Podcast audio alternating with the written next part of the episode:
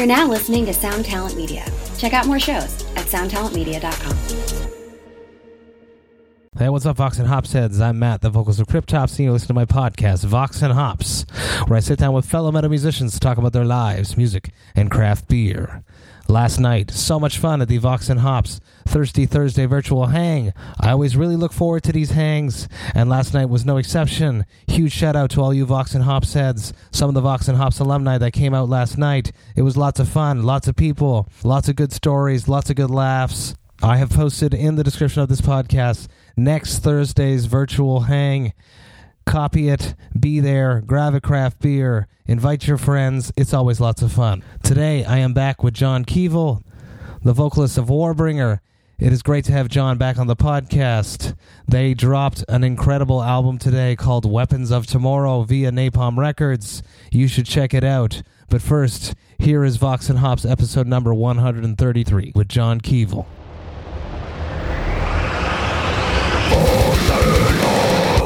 I warn you, what you are about to hear is very disturbing indeed. Hey, what's up, everybody? Today, I'm very lucky to be back with John Kevill from Warbringer. Super stoked to be back with you. Thank you so, so much for taking the time to come back onto Vox and Hops. This time, sadly, we're not together because uh, with everything happening with COVID 19, we all got to stay home, but I'm really happy to have this conversation with you via the internet. So, how are you, John? Doing uh, quite wonderful. You know, the, the situation in the world is pretty sketchy, but as far as it's played out in my personal life, it's been rather nice. I've been camping in my house with my uh, wife and my cats, and we've been taking the time to cook up a storm, basically. Same, same. I, I find myself just scouring the internet trying to, to make better recipes of, of things that I miss that I can't go buy. It's true. Uh, yeah, I did mushroom risotto the other day. Uh, yesterday we just did mac and cheese. You know, not every day, but uh, pretty much like two out of three days we're we're doing some big uh, product. We, we figured out how to make a deep dish pizza in our cast iron skillet at home here. It turned out pretty good. It was an experiment. It turned out pretty good. That's pretty badass. That's that's really awesome. I'm actually making mac and cheese tonight. Funnily enough. Well, the, you know, are you doing the the like box kind? That's what I did. I did the box kind the other day, but uh, then there's like actually making mac and cheese, which is a whole different thing. We are actually making mac and cheese, but I'm a vegan, so we're doing a a cashew based uh, cheese sauce for it. I just uh, my wife just soaked the cashews for it. So Oh, dude, we're uh, we're a huge fan of cashews. We we'll do these smoothies where like my, my wife will do these smoothies where she'll like soak a bunch of cashews overnight, and we'll use that as like the base of whatever she's doing for that.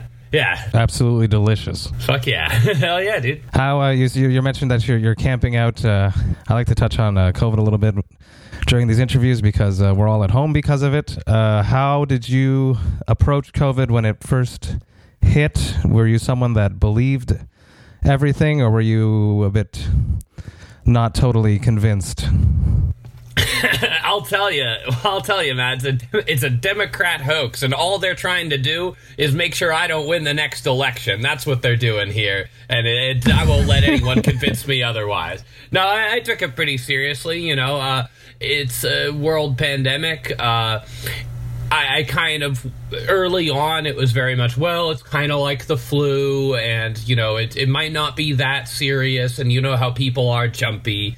But uh, at the same time i'm i'm the guy here thinking well the last major pandemic that actually killed a shitload of people in the world uh, you know on like a global catastrophe scale was the flu. It was the spanish flu you know? So i just uh, you know with my head permanently stuck in uh, Great War era history, I, I immediately go there and I'm thinking, well, that sounds like a big deal. so I kind of thought it was going to be a big deal from the get go. I didn't expect it to be as it is. I think I might have expected the global response to be a little better, but as we all know, it's uh, it's been kind of a shit show. I was enviously reading a headline the other day that said like Angela Merkel thanks compliant Germans and says this is going to last till like the end of April, you know. Holy shit! Yeah, um, that's also something I want to touch on. When do you think this is all going to go back to normal? And what will be the new normal? Well, shit, you're inter- you're interviewing John Kevill, not Nostradamus. But uh, so if I want to put on my Nostradamus hat, give it about two months. Um, honestly, that's a thing that's I have to pretend to be Nostradamus a bit here because of the fact that we have to tour. And in order to tour, we have to basically know when it's safe to actually schedule dates. We don't know that right now. Our album's coming out in uh, just under a month from today as we're having this conversation. And we already not even canceled, we just didn't announce the tour that was going to be in like the beginning of May. Um, it never got announced. It got pushed back, as far as we're aware, and the booking agents are trying their best to save the whole thing. But um, I think if you're a booking agent right now, your your uh, commentary on this would just sound something like, "Well, fuck me," because uh, what do you do? You have to kind of guess and wait for it to blow over. And I think that uh, just like the market in general, there's a ton of speculation because everyone knows whoever is able to kind of guess correctly when the thing blows over and be the first one on the ground resuming normal economic activity, that there's going to be money in that if you can be the first to market, you know? Because uh, it kind of closed the market for a while, and that's something really unusual that we don't generally see. I'm trying to figure out when the market buy, bottoms out so I can throw a grand or two into like Microsoft and Disney and stuff. Uh, I think, but then again, me and everyone else everyone else who's like read a book about this ever in their life, you know. Um, so I'm not at all unique in that way, and I think that that's basically the anxiety that you see across the world. When can we tour? When can we go back to normal life? When will uh, business resume? And it's been weird to see the market go all green last week with these weird promises. I do not think that that. Uh, I, I think it's going to go back down again, basically, because because uh, I don't think that they've actually addressed the situation. I, I completely agree. It's definitely going to get darker before it gets brighter. For for everyone staying at home, the isolation is going to get to some people, and for the economy, for sure. If if no one can work, if no one's out there buying stuff, uh, it's it's not going to go well. And uh, I do feel it for for all of the touring musicians and their crew members, most mostly the the crew members because those a lot of these crew members are just road dogs that are on tour all year long jumping from band to band and they can't even work at home at all. So that uh, the booking agents uh, all of them are just dancing through the shit show. Dude um, absolutely and that's a really good thought i haven't thought about is just if you're dependent on an industry like touring that by its very nature requires groups of people to get together you're out of luck right now and it's true a lot of the uh, the same crew people. You and I have probably both had them on different tours. Oh, this guy doing sound for such and such, so and so doing merch for them. These guys that are lifers for it, uh, guys and gals, I should say. Um, th- they really depend on the fact that they can basically always be on tour because there's always demand for skilled tour and uh, for skilled touring personnel. And we bands depend on the existing pool of those people so that we can actually have really professional, good personnel on our tours. Uh, so that kind of symbiosis there is being disrupted, I guess, is uh, what you called attention to. And I don't know when it's going to go back to normal. Even if you're the first person that says they, they say they lift everything, they say that we can start gathering in large groups again. Are people even going to feel comfortable and trusting enough to go out and get into these crowds again? I would hope so. As as a touring artist, I would want that to happen, but I have my feelings that people are going to be afraid for a lot longer than people are imagining. Yeah, I think so. I think that uh, eh, to see kind of the psychological impact, I, I, think the psychological impact is even bigger than the actual impact, and that's not to downplay the actual impact. You know, the actual impact is big, but the psychological impact is even greater. That's kind of my take on this, because uh, if you look at the numbers of transmission and deaths, it, it's substantial. It's not uh, but you can't couldn't like line it up against other like historic world crises. That's a good thing. Some people in government or whatever are like poo buying that and being like oh the death toll's not that high. You know well that's well and fine unless you're the one you know? So so uh, i i would discourage anyone from thinking with that kind of a compassionless line of thinking you know the economy isn't really as and like business as usual isn't really as important as a, a fair number of people's lives, and that seems to be the decision they're weighing at the moment. Uh, but I do think that the kind of shake up and everyone uh, and the wake up that people are getting hey the the system that you've been living in your whole life that you take for granted, it's a lot more fragile than you think. That's the thing that this really is exposing. Uh, and it also seems oddly enough that sort of right after uh, you know here political opinion right after sanders uh, kind of gets killed in super tuesday in the democratic primaries we get this health crisis that really shows us hey we should have been running a candidate like sanders that's my opinion on that uh, just to drive the irony home you know uh, I'm an atheist, but if I were to argue for the existence of God, I would make the argument that things, events have a certain irony to them as if someone who just has a really cynical sense of humor is planning it. Yeah, if I had to make the argument, that's how I would make it. it, it is a sort of good timing that Trump's up for re-election this year and all of this is happening and he's trying to be the one that's going to save everyone or save the economy, save everything. It's it's it's the timing is a bit eerie. Uh yeah, though I would point out that a lot of stuff does happen by coincidences. People like to think that everything's planned. Remember, uh, remember the 9/11 was an inside job theories. Remember that? So I don't imagine. I, I, don't actually think that's true. What I do think is probably true, though. There's uh, there's this film Vice that portrayed, and, and I'm making an analogy here. Uh, there's this film Vice that showed it was about Dick Cheney. Okay, and uh, they had Christian Bale playing him. He did a wonderful job, I thought. It's a little zany and snarky at times, but uh, the film had this bit where when Dick Cheney sees the towers go up in flames, it's not like he had planned for it, but when he sees it, he like freezes up and starts like wringing his hands together and like just staring at it without blinking. And it, that's kind of what I imagine happened, where where people see this and they think of all the plans they already had and they go, this is the opportunity. Uh, you can really make the most change to things when things are disrupted. If you have a functional system where things are basically working, it's going to be harder to push through serious change. Uh, most revolutions and such happen when there's some big crack in the system. They don't just happen if things are functioning properly. Vox and Hops is all about hanging out with metal dudes, drinking some craft beer. Last time we were together, we had a Boreal de Nord-Est, which is basically the rock star of uh, Vox and Hops. I've had it so many times because it's available everywhere. Fantastic. What did you, you went out and you braved the world to pick up some craft beer to be on this, so a huge thank you for doing that. You didn't have to. You could have just drank whatever you had. So what, what do you have on your side there, John? Well, I couldn't have drank whatever I had because I didn't have a single beer in the house. I had a couple bottles of wine, which uh, I prefer beer, so it, was, it, would have been a bad deal for me. Um, but I got uh, Stone Brewery. I went uh, to Total Wine, which apparently is an essential business. I was not able to walk into Best Buy where I bought uh, where I didn't buy this headset. I got this one at Target, but I needed this headset to do the interview. I, was not able to walk inside Best Buy. They're all stand. All the employees are standing on the curb. It looks like it sucks more to work at Best Buy now than usual, which is saying something, I'd imagine. Um, but Total Wine, I could walk right into Total Wine and browse their entire selection.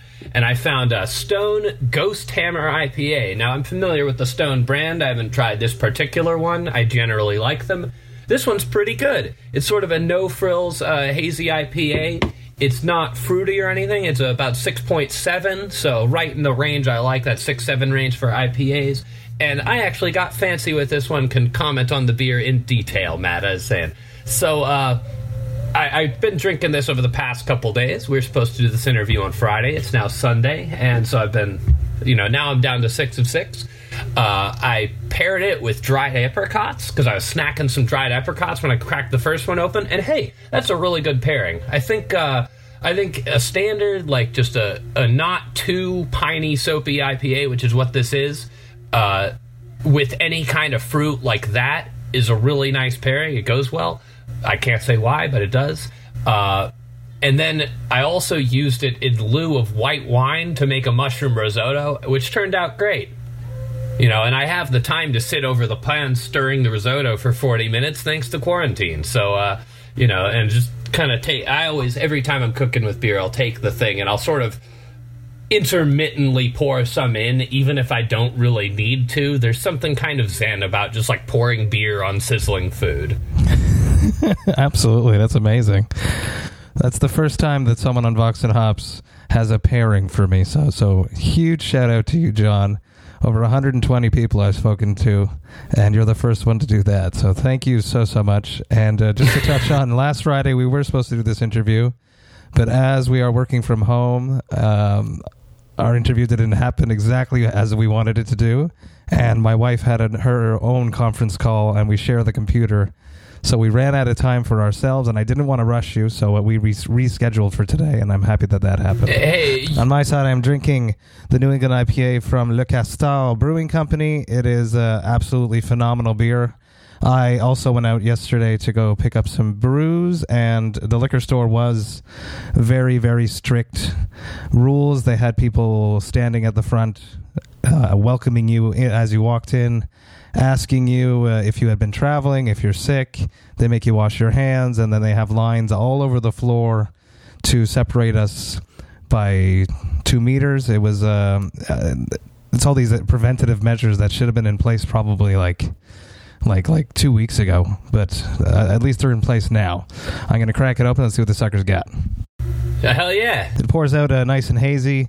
Uh, absolutely perfect. Uh, Le Castel is one of those breweries that uh, will dump entire batches of their product if it's not not up to par.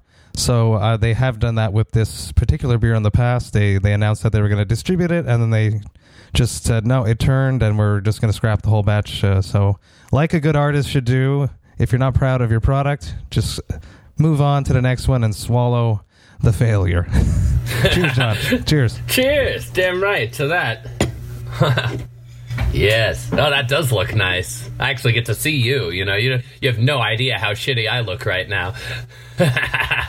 I'm, I'm fine. I even put on pants for you. Oh, dude, uh, these like gym pants, three days running right now. Probably about time to retire.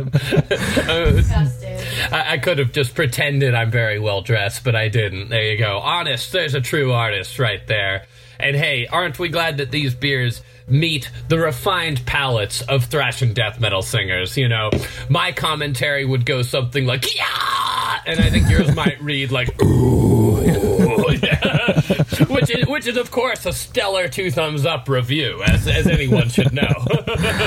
Uh, how are you handling uh, your quarantine? You mentioned that you're you're cooking a lot. Are you someone that likes to be out and around people? I personally like being home. I it doesn't bother me whatsoever. My wife's a bit going a bit more stir crazy. How are you handling this? Uh, basically, what you said sounds exactly like the situation here. Uh, my wife's very active and is usually the one bringing me out to actually do things. Uh, here, I'll compare notes on this with you.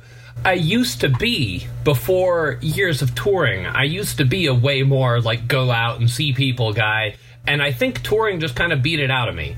Like, uh, when I'm on tour, I like to talk to everybody, but it's like that aspect of my being is very compartmentalized into the touring mode. Uh, and that when I'm at home, I pretty much like my wife will be like, "Call your mom." You know, I have to like get, I have to be like reminded to not drop off the face of the earth with basic people in my life. So uh, quarantine comes naturally to me, I guess. Uh, I've been playing the new, uh, the new. My brother got uh, the new Doom game on Steam, and I remember classic Doom. And man, the new one they did, it's everything you could want as a fan of that. You know, you just non-stop brutal killing. It puts me on edge. I'm sitting here with my headphones and, and like slaying demons and wondering if one's gonna pop out of the corner and and, and off me. And my wife just loves it because she can creep up behind me and basically make any sound or just touch me at all, and I'll jump. You know, because I'm in like a heart-pounding frenzy of brutal demon killing. You know. Um, but that's been just fantastic. Normally, I favor more strategy games and stuff, but uh, Doom, you know, classic. I gotta, I had to check that one out, and I've been enjoying the hell out of it. Uh, drank the rest of these beers doing that, actually. I miss video games. I I just don't have the time for it anymore. With the podcast, with the kids, with work and the band, I, and I had to cut out certain of my passions. And video games were sadly a victim of that. Video game and actually hockey. I used to be such an avid Habs fan because I'm from Montreal. I would just watch every game, even if they sucked. And for seasons, I watched every game. But now I, I, I don't I don't even think I've watched a game this year. And now obviously it's finished. So yeah, and then then you go and watch a game, a game, and you'll start to like feel things that once were, and you're like, I don't even want to do this. You know, I, I imagine I imagine it'll be similar for me. Um, I'm you know, I'm I'm gonna be uh, going after this album cycle. I'm probably gonna be going for my masters, and uh, then I'm gonna, you know, I finished my bachelor's like right before we recorded this album, um, and a little, a few months before I talked to you last. Uh, so I'm kind of sitting around, not doing anything on that front for the time being. But after we tour for the album, I'll be going for my masters, and at some point in the next few years, you know, I'm 33. My wife and I'll probably be looking into having kids in the not that distant future. So I have to put ducks in a row for that. So some of my like ability, you know, this quarantine might be my last hurrah for like serious dude chilling time, you know, and I'll make the most out of it. Um, life calls, you have to deal with it. I've uh, I've managed to do a good job of being able to hold on to my silly little passions like video games and heavy metal for as long as I have, you know. If I have to cut one, it won't be heavy metal though. That's for sure. uh, fucking right, no way. I, I this all the time. I put on metal here every Friday. I'm always avidly researching what came out, and I listen to it. My kids love it, so there's no, there's no, there's no. That's such a, a, fallacy that little kids are, are, afraid of metal music and stuff. It's it's they they get used to what they're exposed to. So yeah, I've never heard that one actually before. I thought. Uh, you know, usually one thing you'll hear about metal uh, that's a critique that I would disagree with, but uh, there's something to, is that uh, metal's basically music for teenage boys.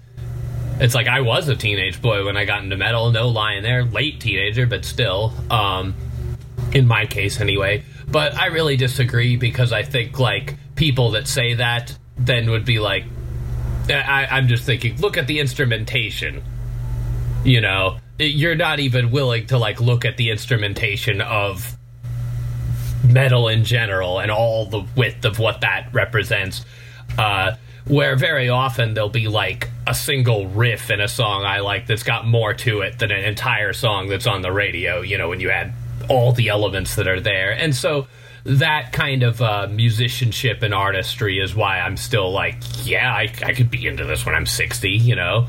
there's it's like there's actual content there. It's uh it's not just some nonsense. I firmly believe that. So I I wonder though. It, it is a speculative thing in my case, but when I have kids, are they gonna rebel against their dad's old folky heavy metal? You know, me going like you know, like Judas Priest was so important for like defining the 80s sound of heavy metal, and then Iron Maiden brought it towards power metal in this way, and on the other end, you have like Venom and Slayer leading us towards the extreme and the evil, and you could follow those threads into Black and Death, and you know.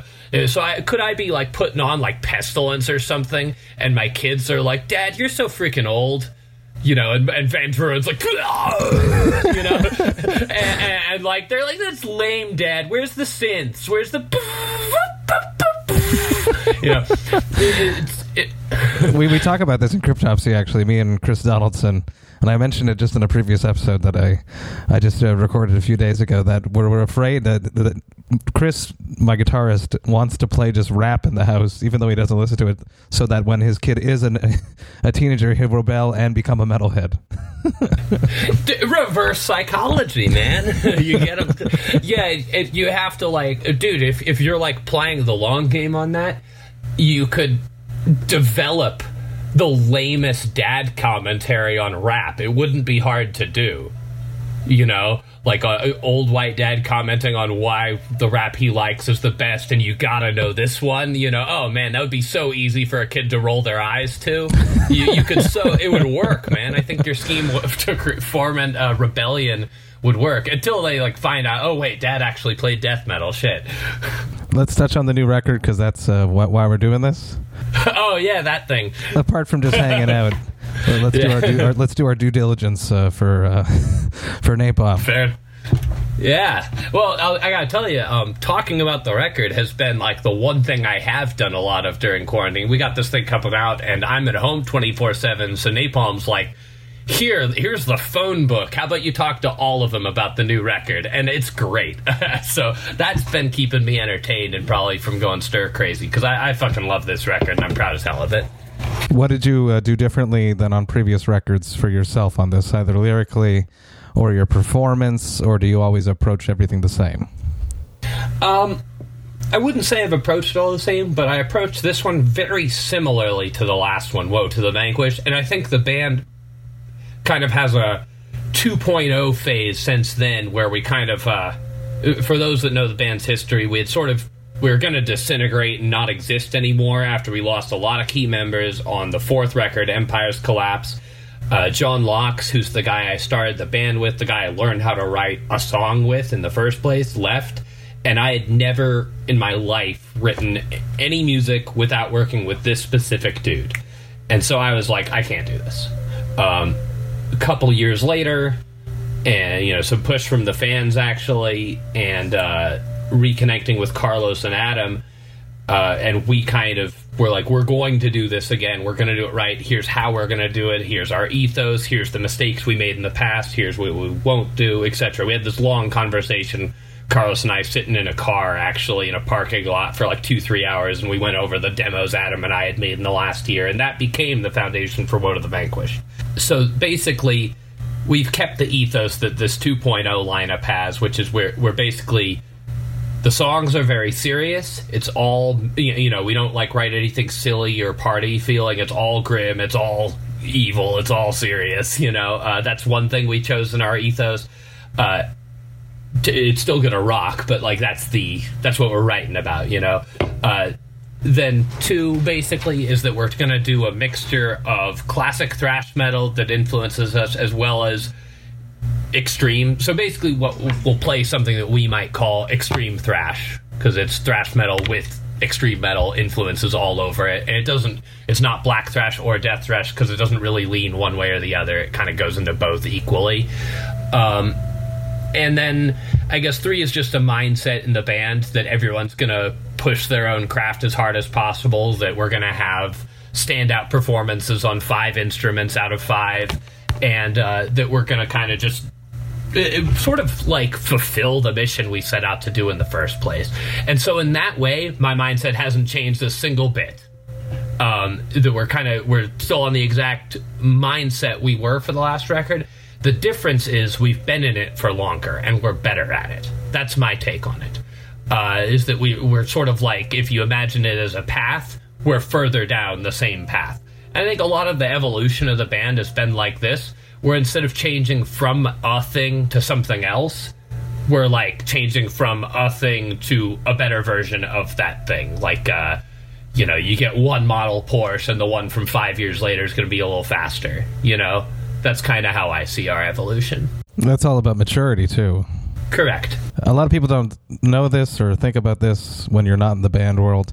But when you lose key members in a band and people get like pissed that they're not in the band anymore, they forget that we are mourning that they're not there as well.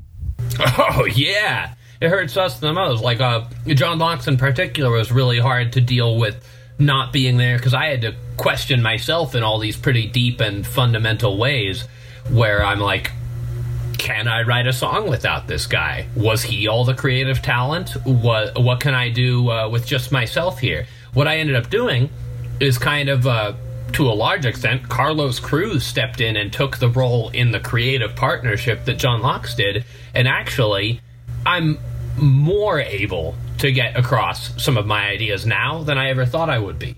Um, because the way we have our partnership and kind of the terms of it is basically if I have a song idea, he'll do his damnedest to make it come to life as long as I give the same in return.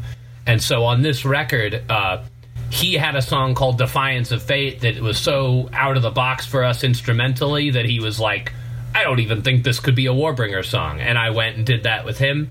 Uh, and my songs, Firepower Kills and Glorious End, were entirely written on lyrics before without a single. Cool. Ri- uh, and so Firepower Kills, I'm literally humming the riffs to him you know, and he's having to figure out them out on guitars. I'm straight up Beavis and Buttheading the riffs, and that's the ones that are in the song. They are the same ones that were in my head.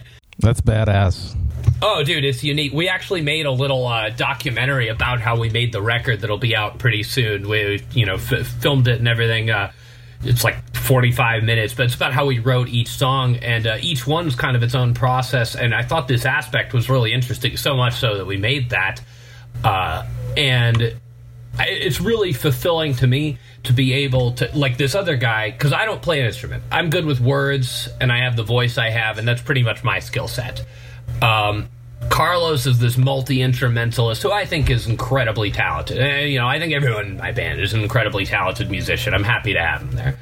Um, it's very humbling in a way to me for that these guys who are all shredders are like, yeah, I'll listen to you, the guy who doesn't play a guitar, and let's put your riff on here. It's on song one of the album, you know, and it's like that kind of confidence in myself and my vision from the other members. Uh, is really affirming and makes me want to give more and do more and uh, be better. So it's a, I think everyone kind of, in a very positive way, lights a fire under everyone else's ass. Like we're rising to the occasion, we're rising to the challenge. We want to make, honestly, you know, this, this might sound hubristic, but we want to make one of the great thrash metal records of all time.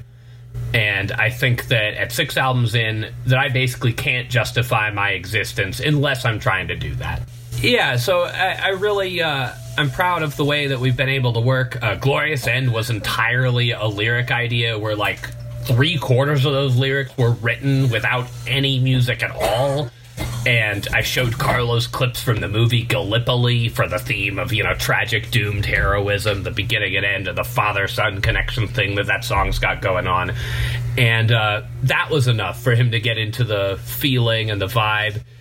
Um, and I was really proud that I was able to work in this way. One last question, something that I've been asking people, something I always wanted to ask and I always forgot to ask. What is your hangover cure? Man, lately my cure for hangovers has been don't get hungover. Um, I almost would say that, yeah, that's really the best cure is just stay within your limits. Um, I, I, will you know, and it depends how long, but I can, I'll drink like a whole six pack or something. I won't get a hangover. You know, so I don't. I generally just don't get them. That's really my cure. Is I stay within some. If I do, basically, uh, best thing I can imagine is a breakfast burrito. You know, something like egg, sausage, uh, just real potato. The potato is key. Um, barring that, just anything with like fried breakfast potatoes and eggs. Like that's kind of the number one thing I would say uh, major grease absorbers and stomach filler uppers. Do that, and you need to eat enough of it that you then take a nap. When you awaken from the nap, you're cured. Wise words right there. Wise words. Don't get hungover, and then you won't be hungover. And if you are, some greasy food and a nap. Hey, this isn't this isn't rocket science, you know. um, you, you, know, so uh, it, it's not like we're talking about when the global pandemic's going to end and what's going to happen to the market like we were. Uh, this one's pretty cut and dry, man. when can people uh, hear some new music? You guys have dropped some singles. When does the album come out? Uh, give everyone all that little spiel just to end this off. All right, so uh, we the album "Weapons of Tomorrow" is out April twenty fourth. Uh, check it out; it's a hell of a record. Uh, I think so, and we got uh, two singles out so far, with a third on the way. So the two that are out are "Firepower Kills," which and uh, "The Black Hand Reaches Out," which has a music video. Uh, and we'll be putting out a third one, "Glorious End," uh, one of the ones I just talked about in uh, in about a week. Beautiful, John. Thank you so so much for coming back on Vox and Hops. Super stoked to be with you again in person when you come through on tour, or if I'm coming through your neck of the woods, you come out and we're going to drink a beer together in person do this right. Thank you so much, John. Cheers. As is tradition. Cheers. Cheers, brother. Cheers. Hey, thank you all so, so much for listening right to the end that I love and appreciate that. John's such a cool dude, such a great guy. Such a smart dude. Always fun to chat with him. I love having return guests on the podcast, but to be honest, I'm always slightly more nervous before I start recording them because I can't fall back on all my standard questions. So it's always a nice, challenging moment to have a return guest. Thank you, John, for giving me another shot and having another beer with me and having a chat with me. As I mentioned, Warbringer dropped a new album today, Weapons of Tomorrow. It is available on Napalm Records. You should go listen to it right now. I hope you guys have a great weekend. I hope you sit back and relax a little bit.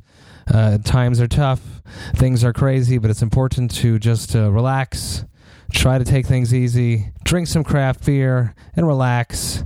I will be back next week with three episodes. I'm telling you right now, Monday's episode is a very, very big episode for me. I hope you guys will be as stoked as I am. But until then, I hope that you remember to enjoy life, metal, and craft beer. Cheers, Vox and Hopsheads.